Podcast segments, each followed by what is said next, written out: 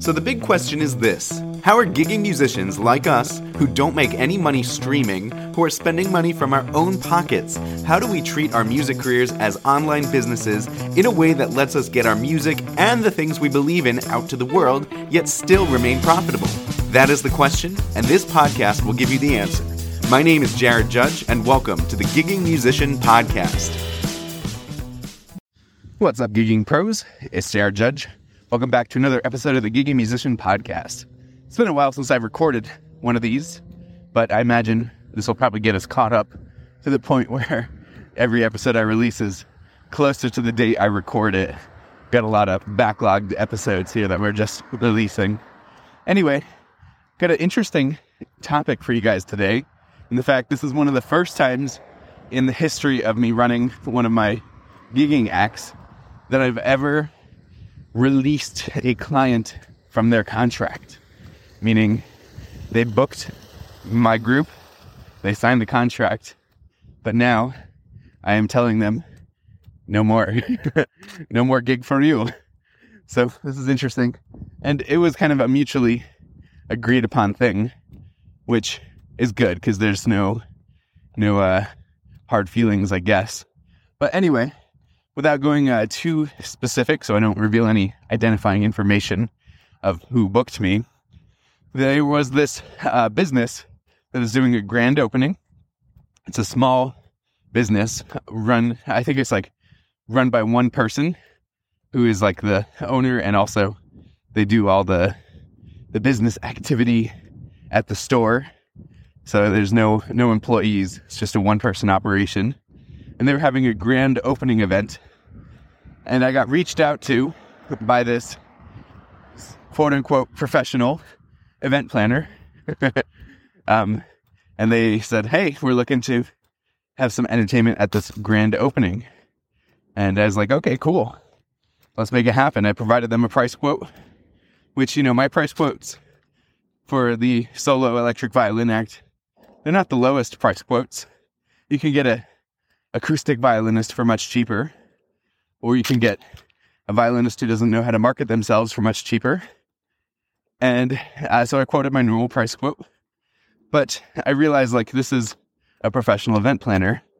And if this turns out to be a professional event planner that I want to build a long term relationship with, I'm willing to be a little bit flexible on those pricings just because the value of one event planner is dozens of high paying gigs in the future.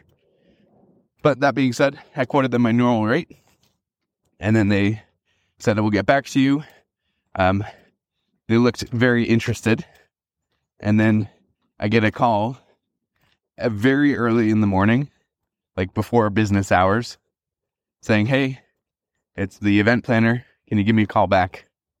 And so I called back a little bit later, uh, still before business hours, and then the event planner says, well, they don't want to pay that much. So I told them we're going to go in a different direction. It's like, oh, okay. That's fine. Totally understand. Budgets are what they are. And then that's when I told the event planner, well, you know, I would like to develop a relationship with you and your client. Uh, what are they interested in paying? Maybe there's a solution that we could come to. And they quoted me a rate that was like two or three hundred bucks lower than what I would normally do. Um, but because I build in a profit margin to the gigs, that still would have been fine if we did it for, for less. And so I said, okay, we can do it for, for that rate. And I said, you know, I really want to build this relationship. And this is me making an effort towards that. And so and then they were like, okay, that's fine. Let's do it. So I sent them the contract. And then there, uh, you know, I was using BookLive for the contract. And so I rewrote the contract, but I forgot to change the amount from the old amount to the new amount, at least the deposit from the old amount to the new amount. And so she, the, the following morning, several hours before business hours, like we're talking about 5, 6 a.m. here, I get an email uh, saying, Hey, the uh, deposit amount is wrong. Can you fix it? And I woke up that day and then I had back to back to back meetings till about 10 a.m., which was an hour after business opened. And at 10:22 a.m., I get an email from this event planner saying, "Being that we haven't heard back from you uh, s- since yeah, this morning, we've decided to go in a different direction," which is hilarious because is uh, you know I always say when you receive an email, you have 24 hours to respond. Like that's reasonable. I don't expect people to constantly be on their phone, especially before business hours. And you know, a lot of musicians are night owls as it is. So not many of them even operate on business hours. Plus, what if they've got a full-time job that prevents them from responding to emails during the day? Right? Like if you work at a place that doesn't allow phones, well, you're kind of screwed there. I'm not in that position, but if I were, like that's completely an unreasonable time frame. Um, there was also a couple other red flags I didn't mention in the story, like because this gig was so far and uh, so near that we, when it gets that near, the time timeline between the deposit and the final balance is so close that we usually just lump it together into one full payment due before the uh, event starts. That way, we don't show up to a gig and risk them not paying the final balance. And so they, uh, the event planner gave me a hard time about that, saying, you know, this is our first time working together. We don't have the trust built. We need to pay you the, the rest of the day of. Which I, again, was willing to concede to build the relationship with this event planner. But turns out there were more red flags than, uh, well, I know there's an analogy about red flags. I can't remember it right now. Maybe one of you will remember it. But yeah, there were a lot of red flags that were thrown up to the point where, like, finally, when I received that email at 10 in the morning, uh, complaining that I didn't respond to an email that they sent at six or seven in the morning, that they were going in a different direction, I could have easily pulled the card of, hey, you have a signed contract, I'm holding you to it. And, like, you know, if if I did that, I don't know what they would have done. Would they have not paid? Would they have ignored me? And then I could have made the threat to go to small claims court, but I don't want to do that. That's not doesn't sound fun. That's not how I get joy and fulfillment out of my life. Not by taking people to small claims court. By playing music and by sharing these business tips and these stories.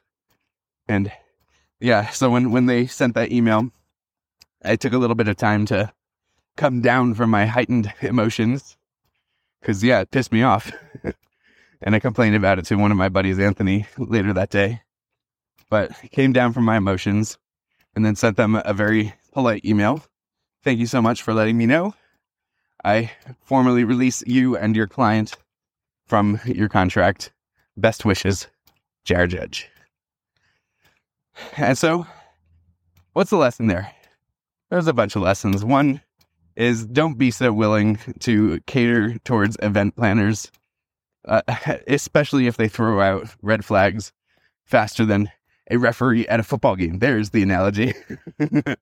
so if they're throwing out red flags, like I'm, this reminds me of an episode I talked about a long time ago. Um, it was called emotional manipulation in the events industry.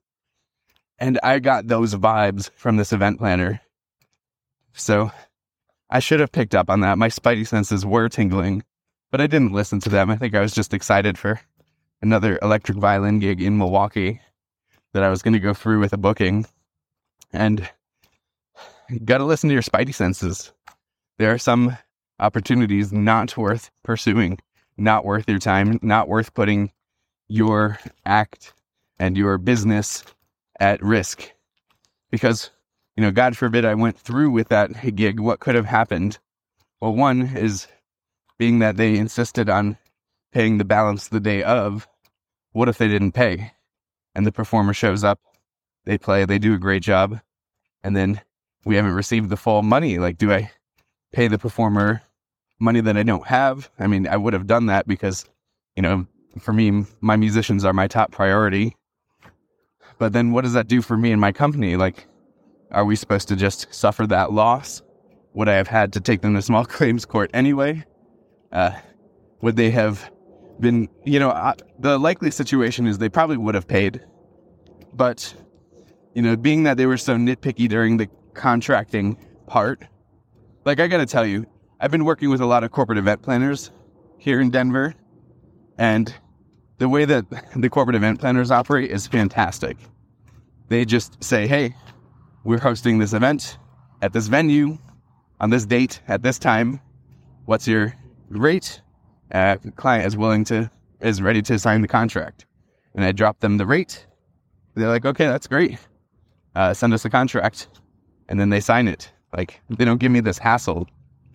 But this event planner was so nitpicky throughout the entire quote unquote negotiations that they would have been that nitpicky during the performance. They were even, uh, one of the other red flags was like, you know, we want to have a playlist fully built before we even sign the contract. And I had to talk them off of that ledge. Like, that's not reasonable. You're asking me to do work before we even know you're going to hire us. Um, and things like that. So if they were going to be that picky throughout the negotiations, they were going to be that picky or more during the performance. And they would have been unsatisfied. And dissatisfied clients leave bad reviews. Like, I don't know if you, you've noticed this, but it is hard to get a satisfied client to leave a review. Although it's been a little bit easier lately. I think I've been doing a better job. But in general, people who are satisfied with their service, like when you go to Panera and you get a sandwich from Panera and it fills you up and it was tasty and it did, did a good job, how often have you left a review for Panera? You probably have never left a review for Panera if you're anything like me. So I've never left a review for Panera. And almost every single time I have a great experience. And it's kind of the same with when people book you for gigs. Like if they're satisfied, they probably won't leave you a review unless you nudge them, which is why I'm so grateful for BookLive's automatic review collector. But on the opposite end of the spectrum, dissatisfied people leave bad reviews almost 100% of the time. And so this person most likely would have left a bad review. And what I say to that is bullet dodged. And I'm happy about that. And so I, I was even chatting with the musician who would have played that gig. They were available. They were like, we had sent the request in BookLive and everything. They accepted. And I called this musician, left them a voicemail, letting them know about the situation. And then they responded, I'm grateful for you looking out for a potentially bad gig situation.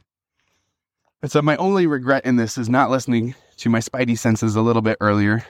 And if I had listened to them, I would have caught the red flags. And I would have probably said to the client, unfortunately, your date is simply no longer available. Thank you for inquiring. I hope you find somebody to do it. So that's the result that happened anyway. But it was a little bit more frustrating than it needed to be. All right. So hopefully that lesson helps you out. And be on the lookout for those situations. Like we always have to be on our guards for some things. When you're just getting started out, though, don't let the fear of that prevent you from aggressively marketing yourself. Like that stuff is going to happen regardless. And so when it comes up, deal with it. But, you know, I was talking to one of my students about sending emails to an email list, and the list wasn't perfect. It didn't have every email address and it wasn't prioritized, but there were over 900 emails on it. And so I said, instead of worrying about cleaning up the list, is just go ahead and send to that list. Make yourself a mess that you have to clean up later. Because I would rather have more opportunities and have to turn some of them down, or even have some opportunities turn out to be bad apples that I have to sort out of the bushel, than have no opportunities at all right? It's a labor of love. And I love doing this. And even though there are frustrating moments, like there having absolutely zero frustration, I think is impossible in in business and life. And that's part of what makes it beautiful. If it was all perfect and sunshine and rainbows all the time, it would get pretty boring and it wouldn't make me appreciate the rainbows and smell the roses. So yeah, take the wins and the losses with dignity and keep moving forward. All right. Thanks for tuning in to another episode of the Gigging Musician Podcast. Remember, your music will not market itself. Bye, everybody. Thank you for tuning in to another episode of the Gigging Musician Podcast. If you liked this episode, then please take a screenshot on your phone and tag me and post on Instagram, letting me know what you liked about this episode and let me know what you would like to hear in future episodes. That will help me serve you better. Also, I would love to invite you to my upcoming five day full time music challenge. Just give me five short days and I will show you a step by step plan to make real consistent income with your music. It's totally free and you can register on fulltimemusicchallenge.com. That's full time, one word, no dash in between, fulltimemusicchallenge.com. Thanks again, and I hope to see you in my next challenge.